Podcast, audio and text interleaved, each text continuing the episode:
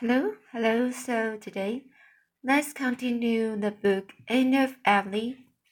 So today, the chapter The Beginning of Vacation, and lock the schoolhouse door on a still yellow evening, when the winds were purring in the spruces around the playground, and the shadows were long and lazy by the edge of the woods.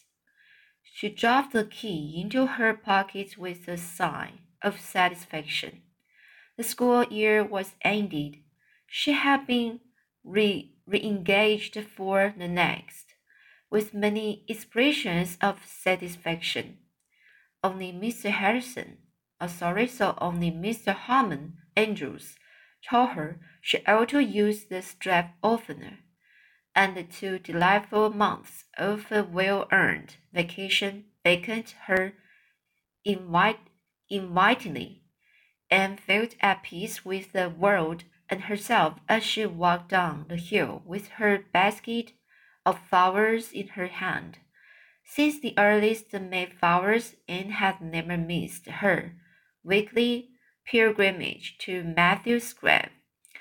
Everybody else in Avonlea, except Marilla, had already forgotten Quilt, shy, unimportant Matthew Cuthbert.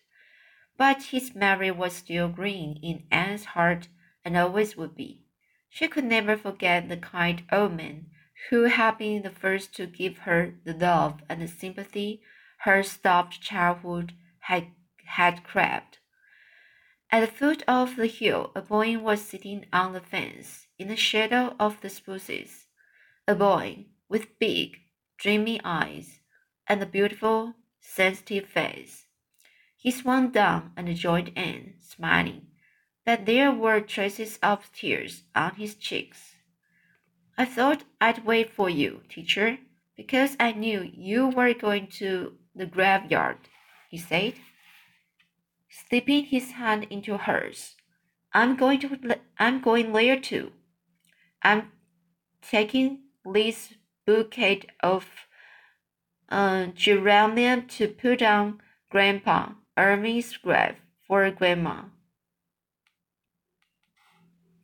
And look, teacher, I'm going to put this bunch of white roses beside Grandpa's grave in memory of her, my little mother because I can't get go to her grave to put it there. But I don't you but don't you think she will know all about it just the same? Same. So so so but don't you think she will know all about it just the same? Yes, I am sure she will, Paul. You see, teacher, it's just three years today since my little mother died. It's such a long, long time, but it hurts just as much as ever. And I miss her just as much as ever. Sometimes it seems to me that I just can't bear it. It hurts so. Paul's voice quivered and his lip trembled. He looked down at his roses, hoping that his teacher would not notice the tears in his eyes. And yet, Sam said Anne, very softly, you wouldn't want it to stop hurting. You wouldn't want to forget your little mother even if you could. No, indeed, I wouldn't. That's just the way I feel.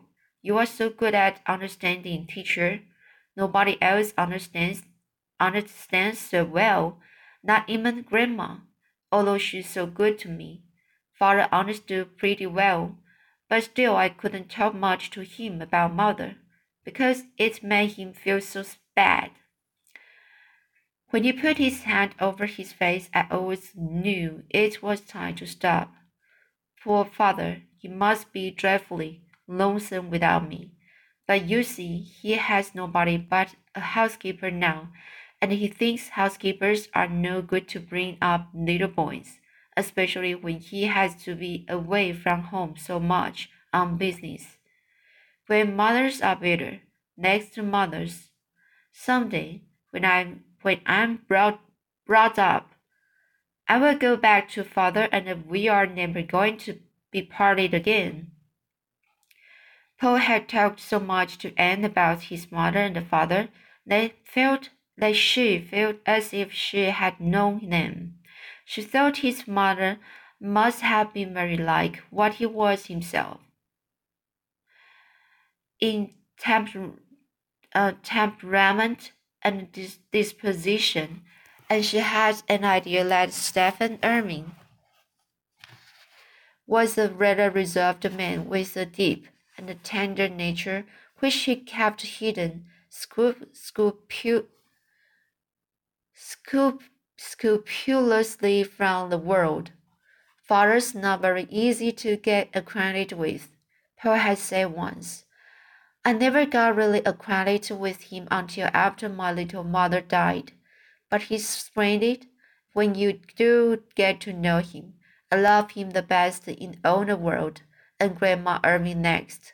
And then you, teacher. I love you next to father if it wasn't my duty to love grandmother, Grandma Irving best, because she's doing so much for me. You know, teacher, I wish she could leave the lamp in my room till I go to sleep, though. She takes it right out as soon as she tucks me up, because she says I mustn't be a coward. I'm not scared, but I'd rather have the light. My little mother used always to sit beside me and hold my hand till I went to sleep. I expect she spoiled me Mothers do sometimes, you know. No, Anne did not know this, although she might imagine it. She thought sadly of her little mother, the mother who had thought her so perfectly beautiful, and who had died so long ago and was buried beside her boy, boyish husband in that unvisited grave far away. Anne could not remember her mother and for this reason she almost envied Paul. My birthday is next week, said Paul, as they walked up the long red hill, basking in the June, June sunshine.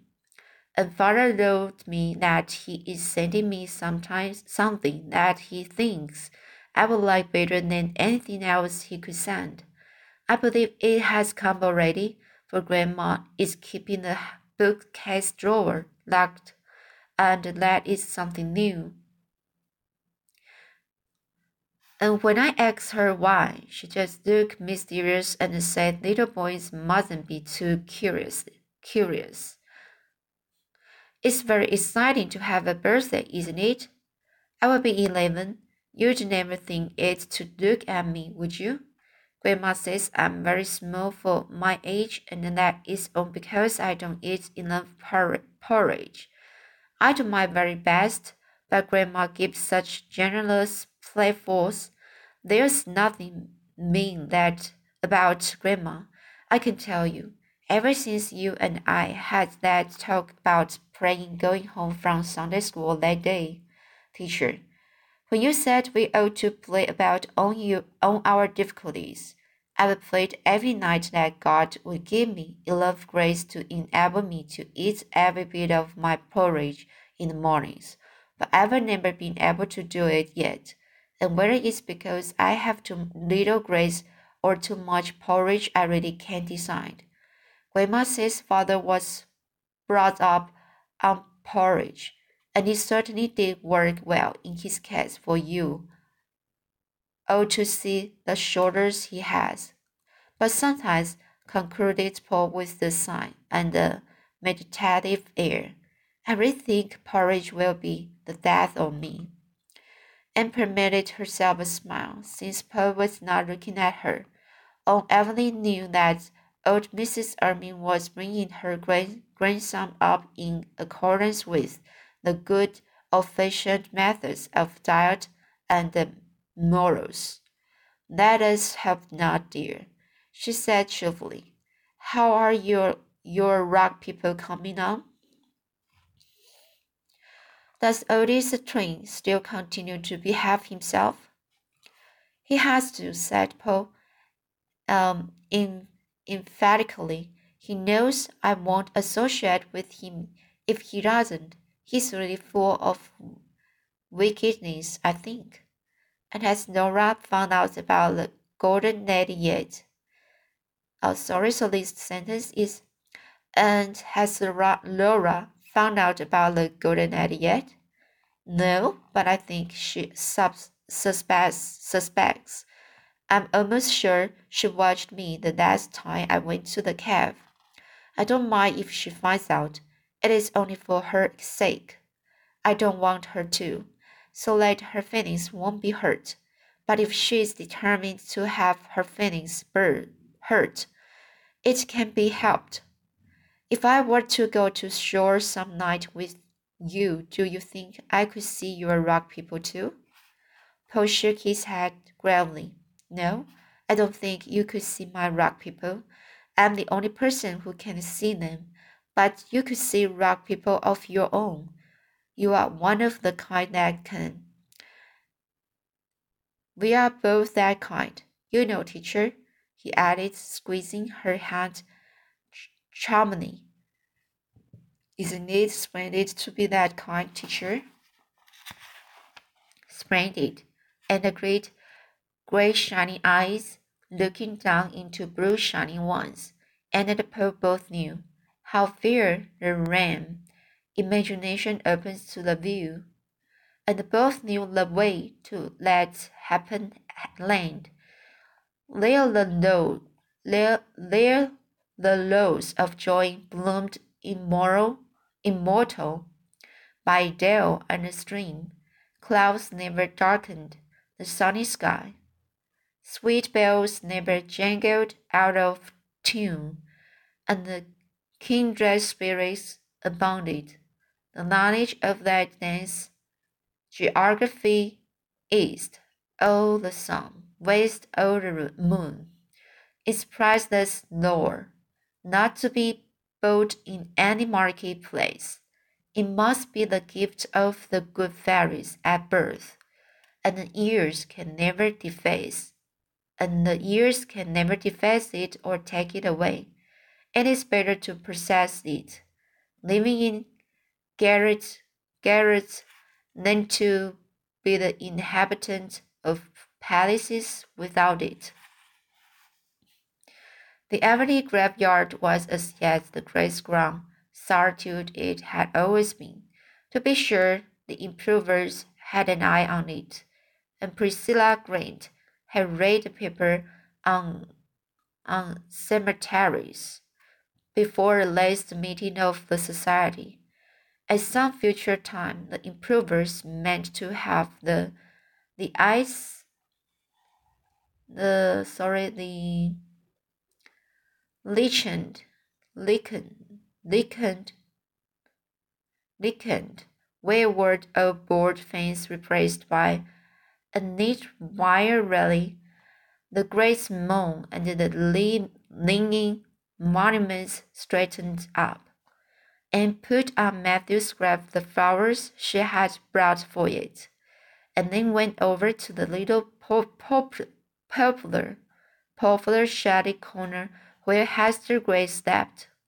Ever since the day of the spring picnic, Anne had put flowers on Hester's grave when she visited Matthews. The evening before, she had made a pilgrimage back to the little deserted garden on the books and brought there from some of Hester's own white nurses. I thought you would like them better than any others, dear, she said softly, and was still sitting there when a shadow fell over the grass and she looked up the sea to see Mrs. Allen. They walked home together. Mrs. Allen's face was not the face of the girl bride whom the Mr. minister had brought to Avonlea five years before. It had lost some of its bloom and youthful curves and there were fine patience, patient lines about eyes and mouth. A tiny grave in that very cemetery accounted for some of them, and some new ones had come during the recent illness, now happily over, of her little son. But Mrs. Allen's dimples were as sweet and sudden as ever, her eyes as clear and bright and true. And what her face lacked of girl, girlish beauty was now, more than as known for in, in added tenderness and strength. I suppose you are looking forward to your vacation, Anne? she said as they left the great yacht. Anne nodded. Yes, I could know the world as a sweet most morsel under my tongue. I think the summer is going to be lovely. For one thing, Mrs. Morgan is coming to the com, coming to the island in July, and Priscilla is going to bring her up. I feel one of my old thrills at the mere thought. I hope you will have a good time, Anne. You are you've worked very hard this past year, and you've succeeded. Oh, I don't know. I've come so far short in many things. I haven't done what I meant to do when I began to teach last fall. I haven't lived up to my ideals. None of us ever do, said Mrs. Allen with a sigh. But then, Anne, you know what Lowell says?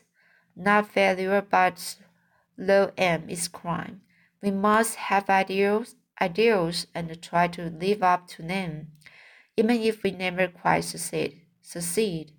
Life would be a sorry business without them. With them is great and great. Hold fast to your ideals, and I should try, but I have let go most of my theories, said Anne, laughing a little. I had the most beautiful set of theories you ever know, ever knew when I started out as a schoolman, but every one of them has failed me at some pinch or another.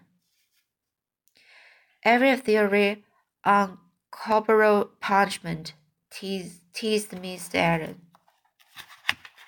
But Anne flushed. I should never forgive myself for whipping Anthony. Nonsense, dear. He deserved it, and it agreed with him. You have had no trouble with him since, and he has come to think there's nobody like you. Your, your kindness won his love after the idea that the girl was no good was rooted out of his stubborn mind. He may have deserved it. He may have deserved it. But that is not the point. If I had calmly and deliberately decided, decided, decided to whip him because I thought it thought it a just punishment punishment for him, I would not feel over it as I do. But the truth is, Mrs. Allen, that I just flew into a temper and whipped him because of that. I wasn't thinking whether it was just or unjust, even if he hadn't hadn't deserved it. I'd have done it just the same. That is what humiliates humiliates me. Well, we all make mistakes, dear, so just put it behind you. We should regret our mistakes and learn from them, but never carry them forward into the future with us. There goes Gilbert Blythe on his wheel. Home for his vacation too, I suppose. How are you and he getting on your getting on with your studies? Pretty well. We plan to finish the Virgil tonight. There are only twenty nights to do then we are not going to study anymore until September. Do you think you will ever get to college? Oh, I don't know. And extremely far to the opal tinted horizon. Mar- Marilla's eyes will never be much better than they are now, although we are so thankful to think that they will not get worse. And then there are the twins. Somehow I don't believe their uncle will ever really send for them. Perhaps college may be around the bend in the road, but I haven't got, got to the bend yet, and I don't think much about it next. I might grow discontented. Well, I should like to see you go to college, Anne. But if you never do, don't be discontented contented about it make our own lives when it, wherever we are. After all, college can only help us to do it more easily. They are broad or narrow according to what we put into them, not what we get out. Life is rich and full here, everywhere if we can only learn how to open our whole hearts to its richness and fullness. I think I understand what you mean, said Anne thoughtfully, and I know I have so much to feel thankful for. Oh, so much, my work, and Paul Irving, and the dear twins, and all my friends. Do you know, Mrs. Aaron, I'm so thankful for friendship.